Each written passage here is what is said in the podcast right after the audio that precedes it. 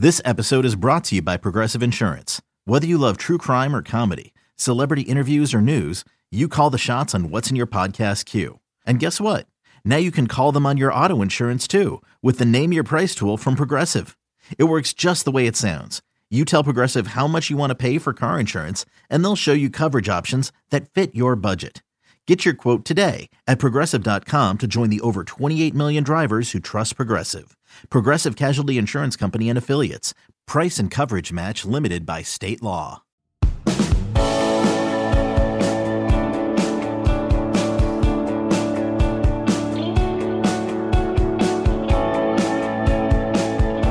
right, welcome to Late Kick Live. It is Thursday night, June 3rd, the year of our Lord, 2021, jam packed. I just spoke to you 48 hours ago. I think that's what we arrived at mathematically, Colin. Two days ago is 48 hours ago, and yet here we are. We were busy out there, and I guess I'm going to call it the newsroom. Really, it's just a bunch of cubicles trying to shave stuff off this show so it doesn't last two hours. Laptop looks a little weird, tilted like that. There we go. But we got a loaded show for you, and I can assure you it's going to be loaded again Sunday night. We got some wild card teams to talk about teams that could crash and burn totally this year or could just take off like a rocket and really neither would surprise us. I'm going to hit several of them. I think we have one from almost every Power 5 conference. I'm also going to do something that in and of itself could either take off or crash and burn tonight in the form of a segment. I was scrolling through Twitter today. I saw the folks at Football Scoop put up uh, a tried and true content piece, which is Nick Saban fill in the blank. In that case, it was Saban's biggest wins at Alabama. Well, I was going up and down the list and I realized I was at a lot of them. I remember things about every one of them. So I'm going to go down that list for you, and you can kind of guess the games or you can try and relive those games yourself because even if you're not a Bama fan, you were watching them. But I have at least one memory tied to every one of those games. Obviously, I'm not going to spend a lot of time on each one, but I think we'll have some fun with that. And if we don't, hey, it's June, so it's cool. Transfer portal winners and losers. Some of you, and I'll be honest, even our own company here wrote that article or did that feature too early because things have been changing even this very week. So we have to revisit it. The transfer portal, the wins, the losses.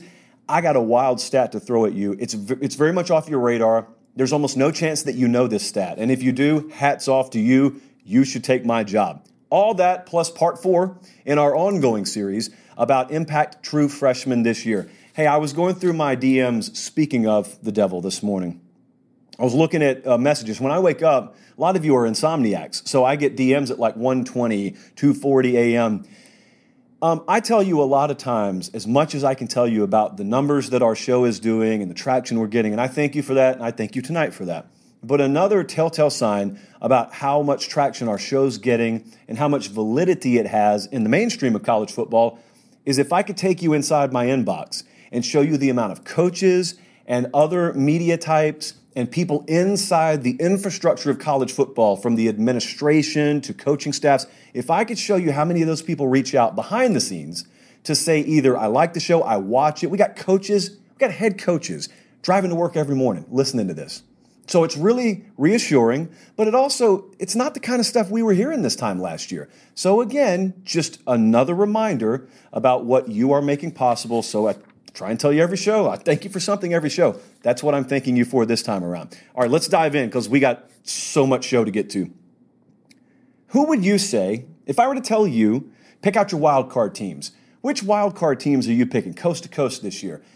I got a number of them here, and I don't think there's anywhere else to start but Baton Rouge, Louisiana. I don't know how you look around the country and say there is a bigger wild card, by the very definition of what wild card is. Could be great, could crash and burn, than the LSU Tigers. The Vegas over under win total for LSU this year is eight and a half. It's either eight or eight and a half, depending on where you look. But if you talk to LSU folks, you could find a lot of them. I'm not talking about delusional types, I'm talking about legitimate, dialed in, logic based, rationale type fans who could paint a picture where LSU wins 11 games this year. You could also find what you would classify as the LSU hater, Really, it could just be a realist who has a negative perception of LSU, and they could convince you five wins, six wins max. Both of these exist in the prediction world about the 2021 LSU team. It's talent versus team. That's what it's all about with LSU this year. That's what it was about last year. When they got run out of their own building by Mississippi State in week one, I sat right at this desk and I said, there was only one football team yesterday. Sure enough, there was a collection of talent on the field for LSU. It didn't resemble a team. Whatever that cohesiveness is, whatever that intangible is, sort of the the um oh man, Colin, what's the you know what? I've never laid brick before and it's embarrassing because I tried to go down that road. Listen, the stuff that holds the bricks together. The mortar, it's not mortar, is it? Anyway, they didn't have that. They didn't have that gel, that cohesiveness. Will they have it this year? Because here's the assumption that's being made for anyone who wants to paint a rosy picture about how good LSU will be this year, you are assuming that that whole team dynamic just comes into place this year that didn't last year. And if it does, no one questions the talent. You look at LSU's roster, the team versus talent aspect, no one questions the second part of that. No one ever questions the talent roster. It's the team aspect. Here's the good news about this we're going to know early on. We will watch them take the field early in the season against UCLA. I mean, that should be a competitive game. And any of this stuff that you may have lingering as doubt in the back of your mind about LSU, you'll either be vindicated or it'll be totally vanished and you'll look at LSU and go, okay, game on. They're going to be a legitimate contender this year. So LSU is the first one. How about one in the Pac 12? Arizona State, a lot to like about them. They got a ton of experience, namely at the quarterback position with Jayden Daniels. And here's what I like about them they haven't proven anything. They had a really weird year last year, as did a lot of teams. So they've got talent, ton of returning experience, ton of proven guys too. Uh, they have got really good pieces at running back, wide receiver. I hope is better this year. They expect it to be better this year.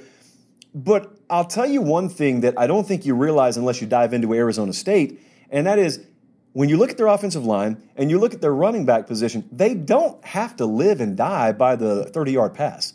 They really don't. They could play a different brand of football than maybe you expect when you turn on an Arizona State game, and I think they could win. This team could make the college football playoff this year. This team could lose four or five games this year. That is the definition of a wild card. But I'll tell you what I really love about them. They didn't worry when they hired Herm Edwards about what anyone else was going to say. Because a lot of people had a lot to say when they hired Herm Edwards. Well, they stuck behind their conviction and they hired him. And then Herm Edwards did his part and brought in a really good staff out there. They've had a vision, they've never strayed away from it, and now they've put together a really good product. And it could be one of those delayed gratification situations we've talked about with other teams where, for all we know, the pieces and the dynamics were in place last year. It got the rug pulled out from under it, and maybe this year is where a lot of that is validated. Arizona State's the wild card team in the Pac 12. I think it's Minnesota when you go to the Big Ten. I had trouble here because I wanted to go a few different ways. I can't in good conscience say that Wisconsin is that team because Wisconsin's on everyone's radar, and I don't think there's a lot of variance with them. In other words, I couldn't see Wisconsin going seven and five. I could see it with Minnesota. I could also see Minnesota popping. Minnesota's a really dangerous team this year. And on a scale of you know one to ten, when it comes to the misleading scale from 2020, I think 2020 was really like a 9.5 misleading for Minnesota. They had a couple of games postponed. I think they played one game. Colin, we talked about this with like 33 starters out, or 33. it's kind of hard to have 33 starters out. 33 guys out. So I don't really know what to make of last year. But what I do know is, for argument's sake, this is what makes a wild card team. It could be more of the same this year, or it could be that last year is by no means an indication of what this team is this year. They have got Tanner Morgan at quarterback, so they have experience there. Uh, they have got veteran pieces at running back, veteran pieces at wide receiver. Uh, they got a great big giant chip on their shoulder as a program right now because a lot of people are rubbed the wrong way with how PJ Fleck carries himself up there. Uh, to his credit, he doesn't care. Uh, but a lot of people are rubbed the wrong way. You know, all those cliches, they get tired of it. And so, what I'm saying to you is if you got an opportunity to hang an extra seven or 10 on Minnesota, you take liberty with it. Kind of the way they do it with Georgia Tech in the ACC. They'll take a little bit of a liberty with Georgia Tech. Um, it's your job to stop them, obviously. But how will they handle the Ohio State game? That's the big question for Minnesota because if you look at their schedule, they open with the Buckeyes at home. They're going to be about a two touchdown underdog in that game. If they win it, totally different discussion. But even if they lose it, let's say even if they lose it in blowout fashion, they've got a winnable stretch after that. You can afford to lose to Ohio State. You can't afford to lose three times to the same team. So is there a lot of residue coming off that Ohio State game? Or do they lose, lick their wounds, use it as a building block, and then emerge in the middle part of the season when they'll be on your radar again, uh, playing another kind of national spotlight game? and look totally different. So that's the wild card nature of Minnesota. All right. Now, I talked about this a little bit the other night, but I wanted to save it because I wanted to push it to Thursday. The Ole Miss Rebels, I would say, very much define what a wild card team is for 2021. Some of these other programs, they have a ceiling on them that even at their very best, you just wonder what kind of firepower is there. Even with Arizona State, I would wonder until proven otherwise, what kind of firepower is there? Ole Miss is the definition of the wild card team. You want to know how serious to take Ole Miss? Here's what you here's all you have to do. If you want to know how seriously to take Ole Miss, just walk around the SEC and look at the expression on someone's face when you say you're playing Ole Miss this week. It's not fun. It's not something people down here look forward to. I don't care if they're favored. Alabama was favored against them last year. You think that that was enjoyable for Nick Saban to say, well, yeah, we won. I mean, they hung half a hundred on us. We did win, though. That's the name of the game at the end of the day. Ole Miss terrifies people. Now, last year, you understood, as is the classic phrase around here, they couldn't stop molasses in December. So you knew you could just keep scoring on them, and eventually they'd turn the ball over and you'd get out of there with a win. So they tried to address that this year. Uh, it could fail. And if it fails, then their ceiling will be well below SEC West contender caliber. But let's say a lot of these cats on this defensive roster they tried to overturn wholesale over the offseason, which is a term they use, but we don't use. Let's say some of that works. Let's say some of it starts to kind of click when you're trying to turn that engine over and it finally turns over and the car cranks in the middle of winter. Let's say that happens for Ole Miss. You could make the argument, as I said the other night, that Matt Corral is the best quarterback in the SEC entering the season. You could make that argument. You've got Lane Kiffin in year two there. You know what to expect offensively from them. You don't need to know the names, don't need to know anything like that. Uh, you can rest assured they're going to be, you know, a certain level offensively. If they have any kind of pushback, if they have any kind of cohesion, if a lot of those, or just a, a fraction of those young guys start to develop a little bit ahead of schedule, and they're going to absolutely count on them to, Ole Miss could be very much a contender because they are going to probably start 3 0. They play Louisville in week one. If they get through that, when they'll be a touchdown favorite, they will go 3 0 into that Alabama game. And after the Bama game, their next two most losable games, their two toughest games remaining, are both at home. They are Texas A&M and their LSU. I don't think that's in order. Uh, Ole Miss could be there. I mean, they could be in a conversation towards the end of the year that no one expects them to be in when you go to SEC Media Day or you open the season. And in the Big 12, I think it's TCU. TCU is a team we've touched on just a little bit around here, but talk about them a little bit deeper. You realize they had the best rushing offense in the Big 12 last year? I don't think many people do. Um, so if you've forgotten that or you never knew that, I'm going to tell you because a lot of those pieces return. But it shouldn't be the case at TCU that you have to count on the ground game because the passing game's just not there. Max Duggan should absolutely be a quarterback you can lean on. Their wide receiver unit, and it's spearheaded by a, a stud there this year, that absolutely should be a passing game you can lean on. Offensive line failed them horribly last year. If they get even marginal improvement from that unit, this should be an offense that's able to surprise people this year. And if that happens, far be it from me to ever predict that defense is what's going to be holding TCU back. I know they got some questions at linebacker. I think they'll solve them. Let me just say that. And so their first four games, if you if you start to buy into TCU a little bit, their first four games, Duquesne, I've always called him Duquesne, it's going to be a W to start the year. Then they play Cal. Then they play SMU. Then they play Texas. You notice I didn't say they go to any of them. They got four home games to start off with. They eventually go to Oklahoma. They eventually go to Iowa State, but that's on end of the year. We'll know what they are by then. So those are the wild card teams that I see in college football this year. LSU, Arizona State, Minnesota, Ole Miss, TCU. One of these teams, maybe a couple of them, at least one of them, is going to be in the playoff mix come season's end. A couple of other ones are going to be just total tire fires, and we will look at this segment and say that we were both dead on the money and off horribly. That's the nature of the wild card segment. All right, let's roll on here. So this is the um, this is the part of the show I was telling you about today earlier. If you're following me on Twitter at Late Kick Josh, and I also led the show with it tonight. A little bit different feel here. So I'm scrolling through Twitter earlier today. I saw Zach Barnett from Football Scoop. He put out his 15 most important wins of the Nick Saban era at Alabama. And so I looked at him, and if you're a college football fan, that's not five years old, most of you are going to remember these games. Uh, for Bama fans, you're going to remember every one of them, but this has been the national program for well over a decade now. So most of you are watching every Bama game, or at the very least, you know what's happening. A lot of these are postseason games. And I, I was looking at the list, and I remember every game. I can name you the final score of most of them, but I also remembered, or realized rather, I got a memory from every single one of these things. So I'm going to run down this list. What I want you to do, whether you're riding around tomorrow listening to the podcast, you're sitting there at your computer chair watching the show right now, Think along here, because I guarantee you, you got more memories than you think you do in that bank of yours when I list these games. Number 15, Bama 41, Tennessee 17. This was a 2007 game. I want you to remember, Bama barely makes a bowl game in 2007. It's Saban's first year. But even in that year, they beat Tennessee.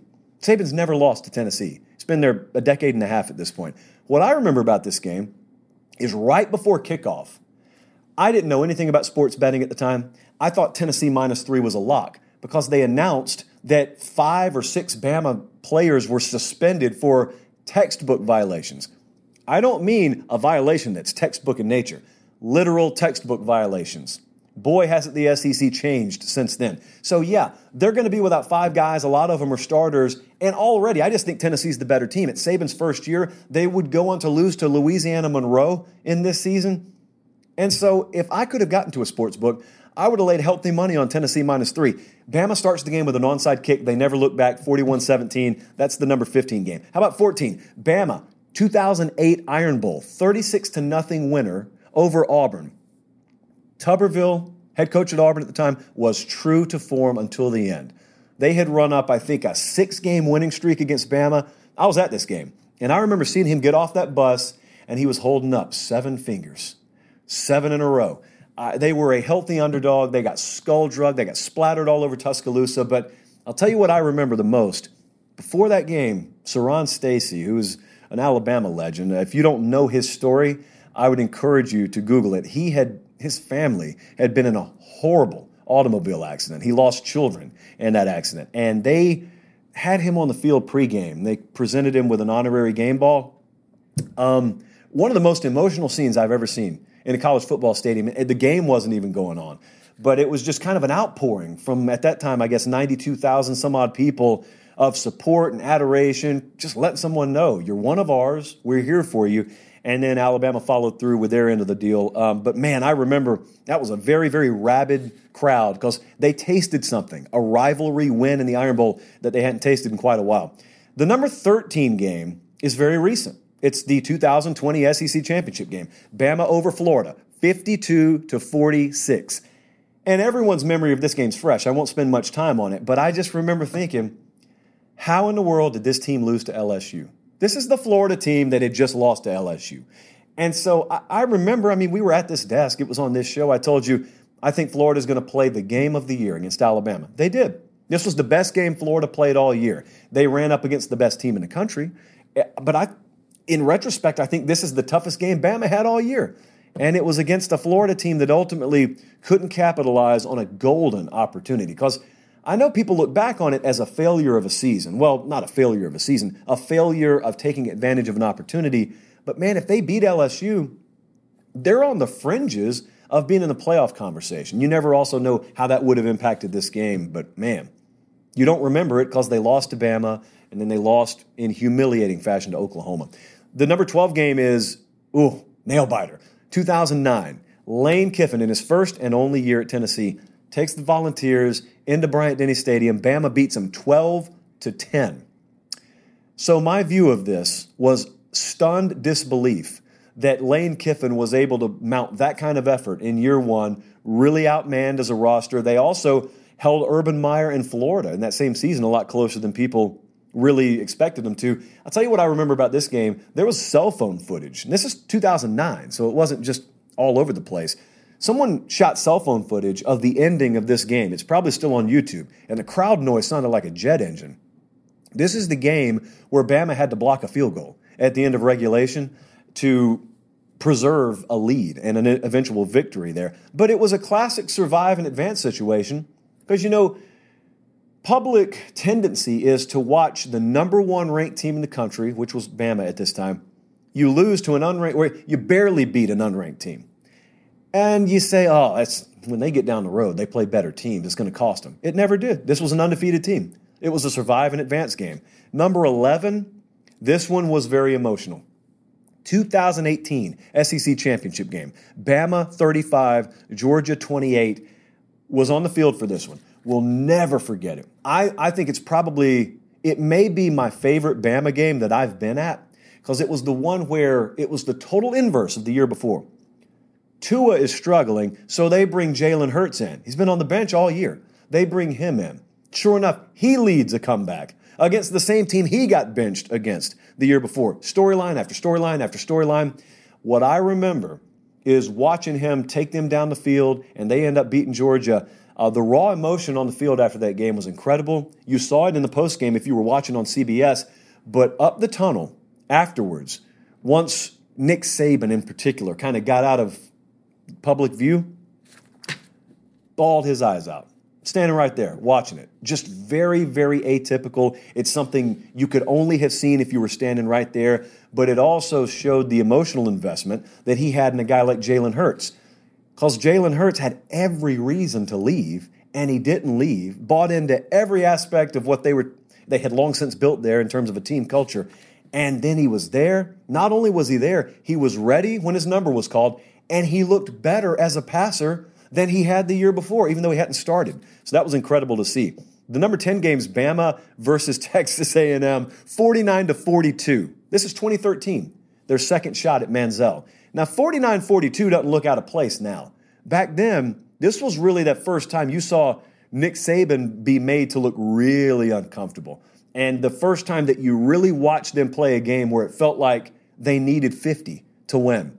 And that's that's basically what they had to do. They had to score 50 to win. I also remember it was like 110 degrees on the field for that one, but it was a very uncomfortable spot for them, and it was a precursor.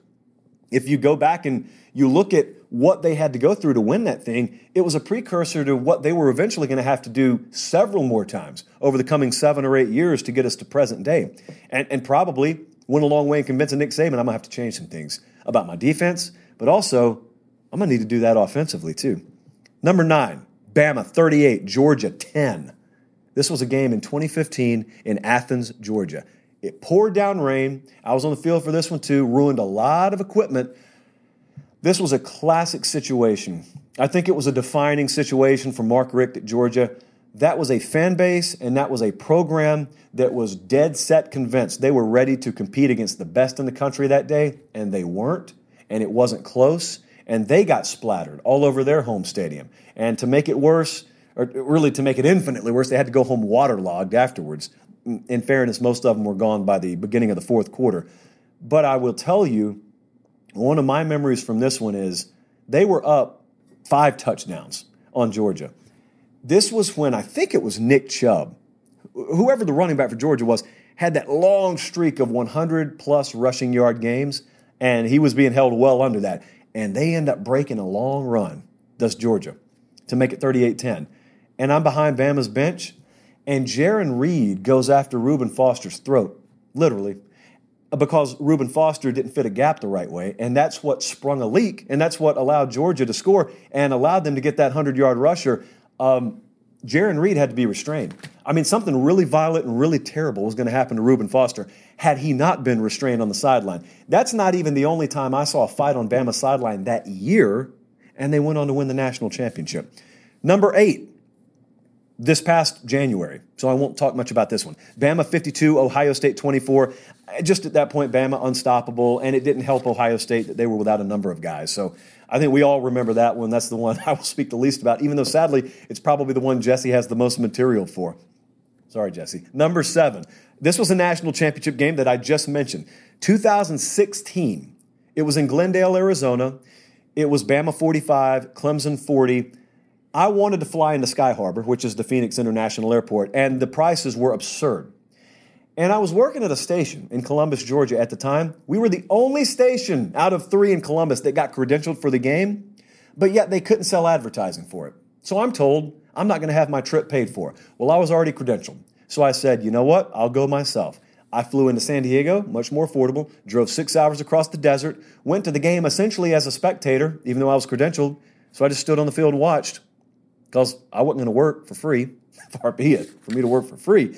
And um, it was the time where Clemson was still trying to shed that whole Clemsoning thing, which I never said on my show, but, but a lot of people did. I thought they validated themselves a lot, even in a loss there. And so, what I remember the most about that is Bama gets the win. Afterwards, Jonathan Allen and that defense, they're unhappy with themselves because they gave up 40. So, there are more scuffles on the Bama sideline as they're winning a title. As the clock's ticking down, they're aggravated. I mean, they're, they're going after each other, and then they have to be celebrated and say, let's, let's celebrate the championship, then we can fight in the locker room. Uh, what's next here? Boy, this was a classic. 2012 SEC Championship, Bama 32, Georgia 28. This was my first taste of sports talk radio in Columbus, Georgia, right on the Chattahoochee River. It's the border of Alabama and Georgia. Perfect positioning. You cannot imagine the buildup for this thing. And Georgia's got the lead, and Bama with TJ Yeldon and Eddie Lacy, they just take over on the ground in the second half. They just run right at Jarvis Jones over and over and over again and they end up winning that thing. And you cannot imagine with the way that thing ended. Georgia, I think uh, they run out of time on like the six yard line. You cannot imagine how many calls we took on sports radio in Columbus over the next however month, however many months of callers saying we were one place short. We just ran out of time. And that's a fan base that convinces themselves you know, we, we pretty much had equal opportunity to go kill Notre Dame in the national title game, and they did. That's how close Mark Richt came to a national title. Could have been one play. Of course, I always offered the counter argument well, if we're adding time on the clock, let's just add two minutes and give Bama another chance after you score. It's not the way football works, obviously. Uh, the number five game is a very weird game. I was at this one. This was the national title game, 2009. It was at the Rose Bowl. It was Bama 37, Texas 21. This is the one where Colt McCoy goes out at the beginning of the game. Now, I tell you, it was weird because you have this complete paradox of emotion. Bama has yet to win a title under Saban. They won their first title this night. But I remember a lot of folks, at least that I was around, it seemed like they were having to manufacture what they thought the celebratory nature was supposed to be winning a title because there was that lingering voice in the back of their mind. It's still lingering in Austin, Texas now. No one talks about it elsewhere, but it's still lingering. And it's four words, I guess. If Colt hadn't got hurt, five words. What would have happened? And there was that lingering, just kind of not doubt, but kind of question in the back of Bama fans' minds. And so it was a weird feeling because I was at that game and the SEC title game a month earlier. The SEC title game was more emotional. We're about to talk about it in a second. Uh, fortunately, I had other memories from that game. That was the one where I got flown out to LA, stayed in Brentwood, right off of Sunset Boulevard, in the cul de sac where O.J. Simpson had once lived. Ben Affleck still lived there, Conan O'Brien still lived there. So I go from living in West Central Georgia, um, where you know the, the loudest sound at night are cicadas, to being in the middle of LA and being around a bunch of people who have more zeros on the end of their net worth than I've ever seen in my life. And so that was a fun trip, even independent of the game. First and only trip I've taken to the Rose Bowl. How about the number, uh, yeah, the number four game? This was the 2018 S. Or, yeah, this it's so weird to see so many Bama Georgia games on here. This is the best one to me. This was the 2018 national championship game. This is second and 26. This is overtime. This is again a dream scenario. I'm working in Columbus, Georgia. I'm in TV. You have got the two premier brands in the market along with Auburn going at it, and it's in Atlanta. And so I don't know how you could write it any better. Well, here's how you could write it better have the game go to overtime, have a total flip of emotion, have a true freshman named Tua Tagovailoa come off the bench and lead your team back, and then watch him cap it in overtime famously and be on the field for it all. That was my night. That was my experience. That was my view even though the game was in Atlanta, one hour up the road from where we were situated in Columbus, I did not get back home until the sun came up the next day. Time stood still. It was really a weird night. It was a surreal night. Still, it's hard to process all that we were able to experience that night. Um, memory that will last the rest of your life. The number three game's way back, 2008. It was the blackout game. Bama 41, Georgia 30. This is Matt Stafford for Georgia. This is Knowshon Moreno for Georgia. This is AJ Green for Georgia. And this is the Dogs trailing 31 to nothing at halftime in their own building, prime time in front of the world. There were heated discussions on the softball fields of Columbus, Georgia in the week leading up to this game about what was going to happen. Because Bama had not become established as the king of the SEC by any stretch. They were seven or eight point underdog in this game and it was so emphatic. The result looks weird because it's 41 to 30. Game was over at halftime. It's still not when they fully took over. It's just when they served notice to a lot of the country. I'll tell you when they took over in a second. The number two game is the 2011 title game, the rematch between Bama and LSU. Uh, it was a blanking. I remember the supreme confidence Bama had going into that game. Even though they lost to LSU earlier in the year, they were so convinced they were the better team. I thought they were the better team too. You got to go prove it on the field. They did it in New Orleans. Kevin Norwood, huge in that game. I just remember asking myself early on, how does an LSU team playing in their own backyard look so helpless here? There was no secondary pitch. The fastball didn't work, and that was it. That was all she wrote. But the number one game was the 2009 SEC championship game. I was at this one absolutely number one. I totally agree with the guys at Football Scoop. Florida is coming into this game with a chance to be all time historic. They just won the title the year before. They're going for the repeat. They're more than a touchdown favorite in this game. And Bama, Kirby Smart, Nick Saban, they put on a defensive clinic. This is the Rolando McClain era, the Dont'a Hightower era.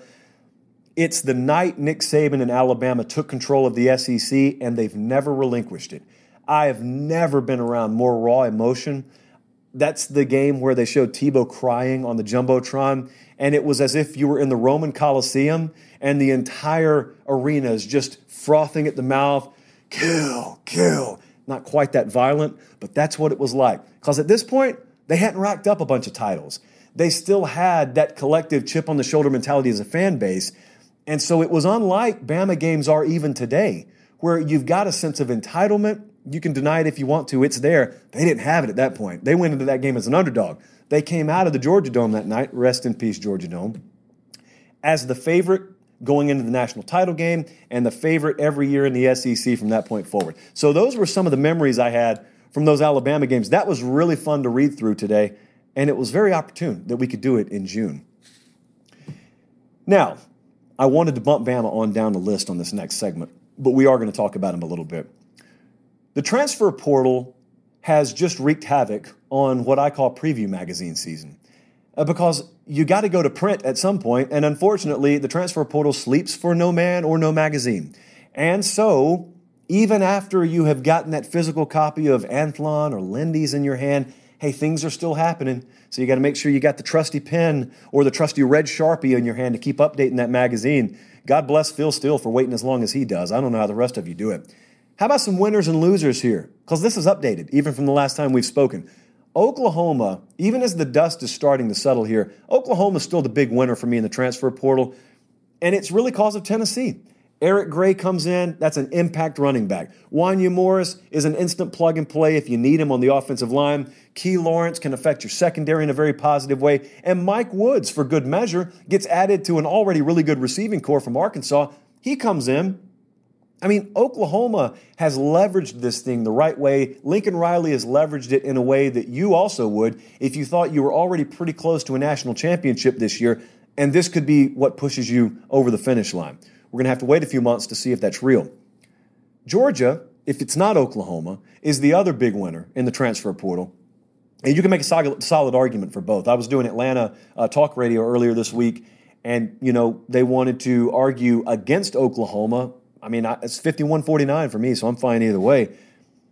But here's what I keep thinking about. If you're a Georgia fan, imagine just taking a long nap after you come out of the spring game. So you got the G Day game. George Pickens has gone down in spring practice. You lost your top option at receiver. You know that you're very young and inexperienced in the secondary. Okay, then you take a nap. And then imagine waking up this week. Arik Gilbert's on the roster. He's going to play wide receiver, no less but you've also added Tykee Smith at the nickel position. You've added Derion Kendrick at the one corner position. You took Brandon Turnage from Alabama, who either is going to end up starting for you at one of these corner spots at the very least. He's going to provide valuable depth there.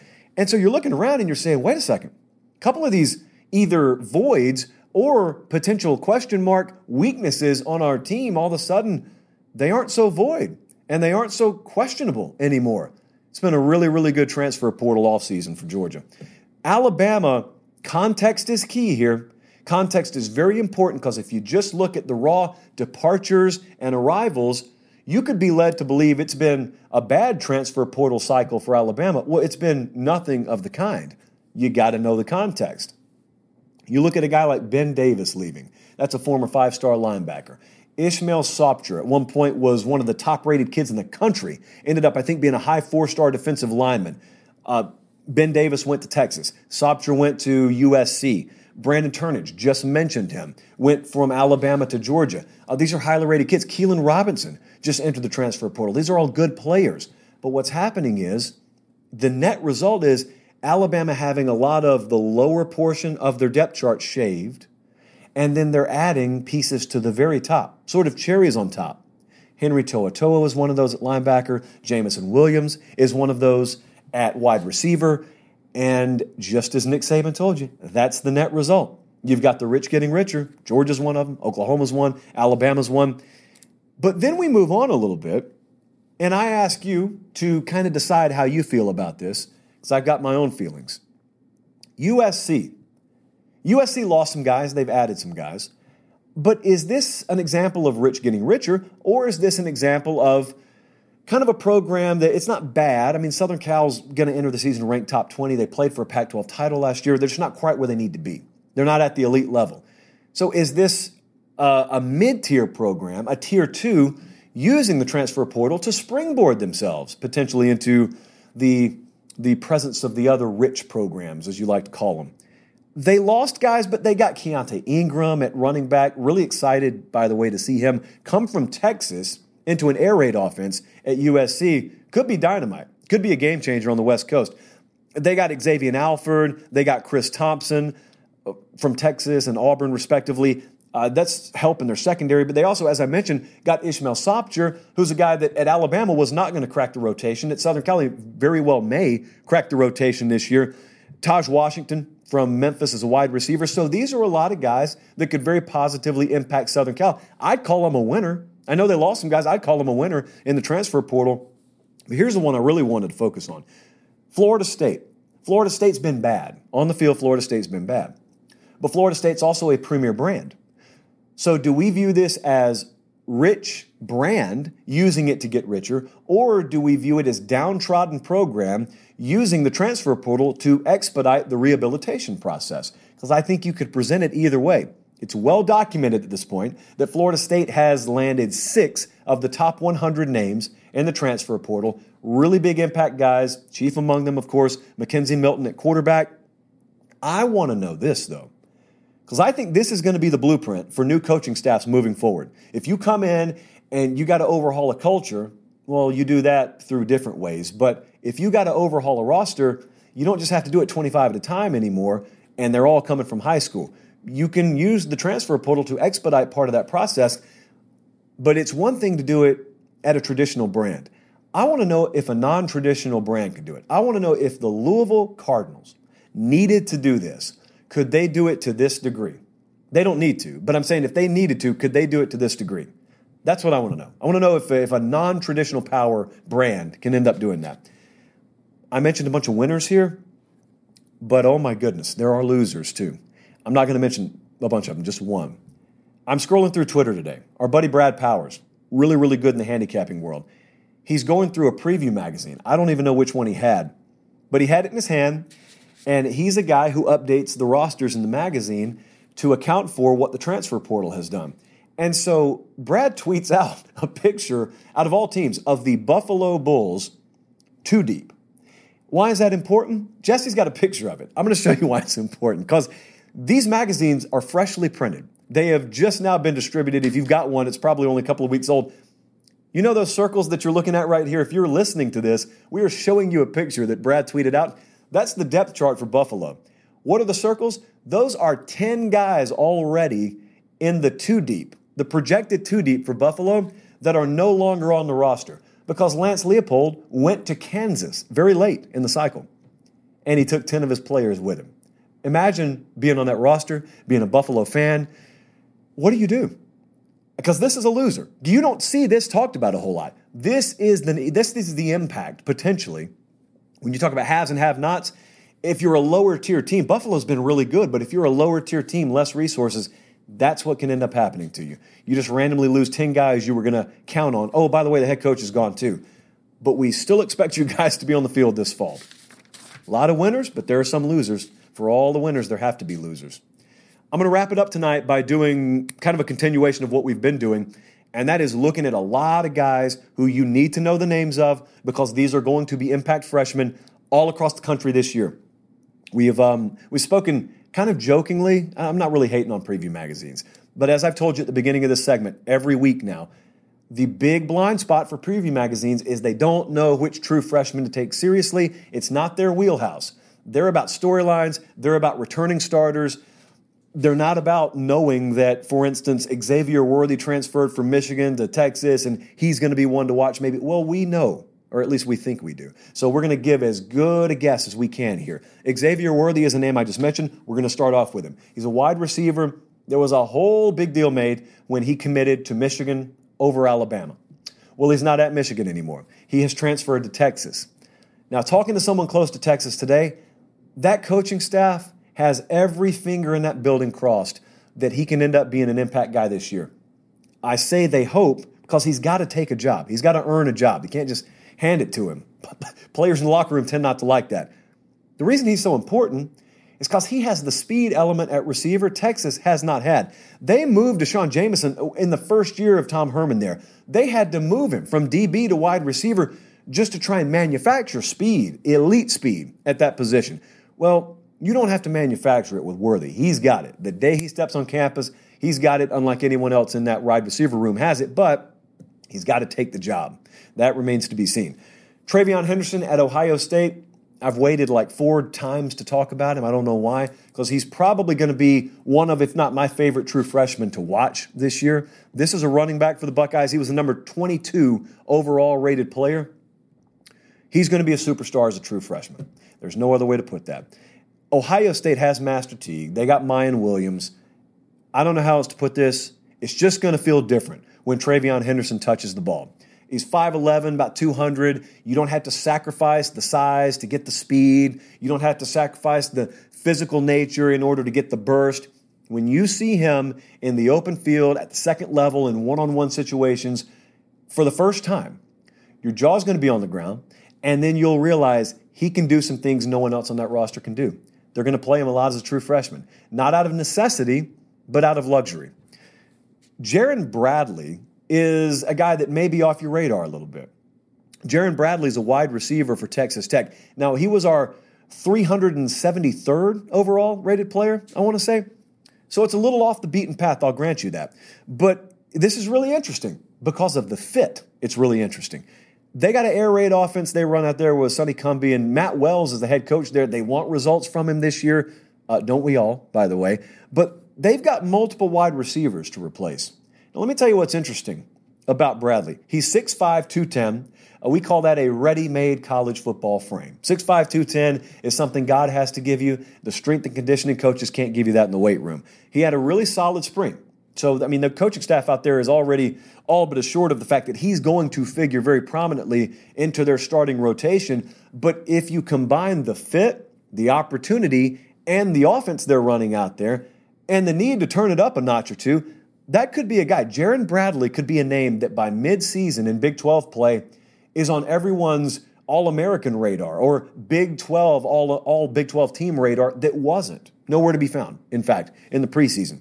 And lastly, I want to kind of combine these two names at Oregon. Troy Franklin was our number 40 overall player. Dont'e Thornton was our number 56 overall player. Both of them are wide receivers. I've spoken at some length about the potential for Oregon's receiver room. These guys are two of the big reasons why. Oregon returns their top three pass catchers from last year. So you may take a kind of a glimpse worthy view of Oregon and say, That's going to be tough for a couple of true freshmen to crack that rotation. But then you look at the pro football focus grades for that unit last year, none of their receivers graded over 70. So it's a classic case of returning starters don't necessarily tell the whole story. I'm of the belief that Franklin and Thornton both walk on campus right now with as much raw ability as anyone in that room, and I think they're going to be impact guys. I don't think it's going to take to the middle part or latter portion of the season for them to make their presence felt. There's going to be a lot of competition there, and it's a win win. For Joe Moorhead and his offense up there, it's a win win because if they're on the field, it means they earn their spot, and you got a couple of really dynamic weapons and playmakers on the field. But if they're not on the field, well, it means that that wide receiver room collectively upped their game to the point where they're good enough to keep talent like that off the field early on. Competition. It's always a win win when you got competition in there. Those are four more guys, really five, that we think are going to be impact freshmen this upcoming college football season. And with that, that is our Thursday show. Always thank you guys. Make sure you're following the Instagram channel and the Twitter channel. I call them channels because it sounds better. At Late Kick Josh. We will see you again, same time Sunday night. Until then, for Director Emeritus Colin, for Jesse and crew in Connecticut, I'm Josh Pate. Have a great rest of your Thursday and God bless.